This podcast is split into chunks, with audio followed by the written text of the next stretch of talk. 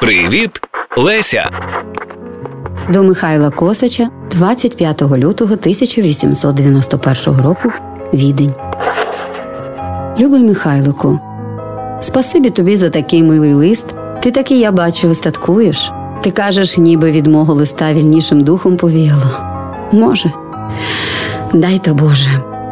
Але якщо правда, що тут, у цій стороні, я почуваю себе якось вільніше, то знов же ніколи і нігде я не почувала так доткливо, як тяжко носити кайдани, і як дуже ярмо намулило мені тут шию. Не знаючи, коли вдома були у мене такі години тяжкої, гарячої гіркої туги, як тут, у вільнішому краю. Мені не раз видається, ти знаєш, як розвита в мене образна думка, отже, не здивуєш. Мені видається, що на руках і на шиї у мене видно червоні сліди, що понатирали кайдани та ярмо неволі. І всі бачать ті сліди, і мені сором за себе перед вільним народом.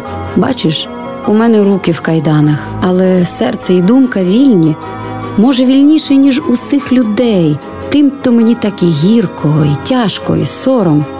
Як приїду знову на Україну, то певне мене ще гостріше дійматиме, і страчу я остатній спокій, який там у мене ще був. Та дарма я отім не журюся. Не про спокій треба нам дбати. Я тут, по твоїй раді, усе приглядаюся та прислухаюся, та воно й не тяжко, бо хоч би й не хотів, то побачиш і почуєш, що діється у тутешньому світі. Тепер, звичайно, гаряча справа тут для всіх все вибори, вибори і вибори. Де не поткнись, то все про їх почуєш. Ще таки мушу написати кілька слів до характеристики Галицької громади. Вся громада Галицька, здається, скоріш би з чортом помирилась, ніж з поляками. В цьому я вже певна, бо придивилась добре до тутешніх польсько-руських відносин. Діло ось в чим. Хоч галичани, пам'ятай далеко не всі. Вище нас стоять у громадських думках і справах, зате загальна просвіта у них далеко нижче нашої. Я чула це давно, так само, як і ти, але не думала, щоб все було настільки правда. Крім того, у радикальній громаді тримається напрямок, дай Боже, щоб він недовго протримався, подобний тому, який був у російських народників, а власне антипоетичний і антиартистичний. Тут можливі ще сперечки, подібні таким, що краще Шиллер чи нові чоботи, Венера Мілоська чи куль соломи і таке проче. Правда, це все у них провадиться не так гостро і дико, як у росіян. Певне, поетична українська натура і європейська культура не допускають до того, але все ж цей напрямок єсть. Дехто з них, не протестуючи проти літератури, взагалі каже, що тепер галичанам та й українцям нема часу займатися літературою. Сучасних письмовців вони найбільш цінять золя і ставлять його вище всіх інших французьких письмовців. Їх же вони, правду сказавши, не читали.